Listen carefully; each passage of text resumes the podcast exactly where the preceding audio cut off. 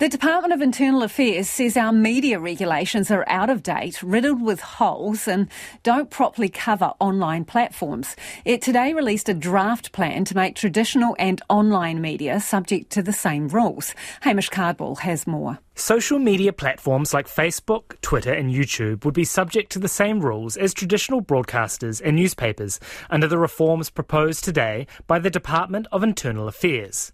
An independent regulator would be created to enforce a new code of practice, which all media platforms over a certain size would be legally required to comply with. It could put the New Zealand government at loggerheads with the social media giants. But DIA spokesperson Susan Doig says the current legislation was written before social media even existed. New Zealanders have told us many times that they are experiencing harm from the content that they and their families consume, and that the existing measures and safeguards are not fit to deal with this.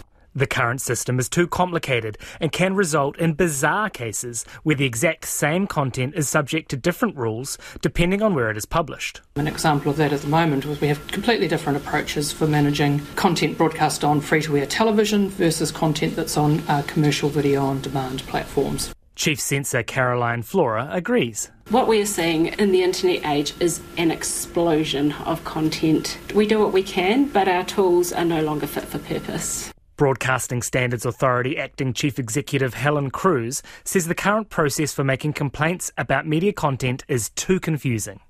And she says the Broadcasting Standards Authority only has jurisdiction over one in five of the complaints it receives. We do get people frustrated, angry people on the phone because they're coming to us with a problem and we can't help. It shouldn't be like that. It should be straightforward. There should be one place you go the Department of Internal Affairs says it has been in talks about the changes with the large offshore social media companies. The proposal could require them to change their algorithms so controversial material gets suggested less. They could also be compelled to put warnings on explicit content.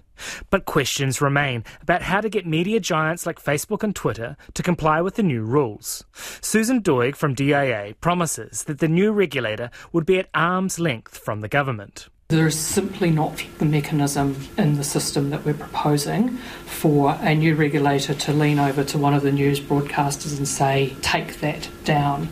She says self regulating industry bodies like the Media Council could be carried over into the new system, with possible higher standards required than under the current regime. The public have until the end of July to give their input on the proposal.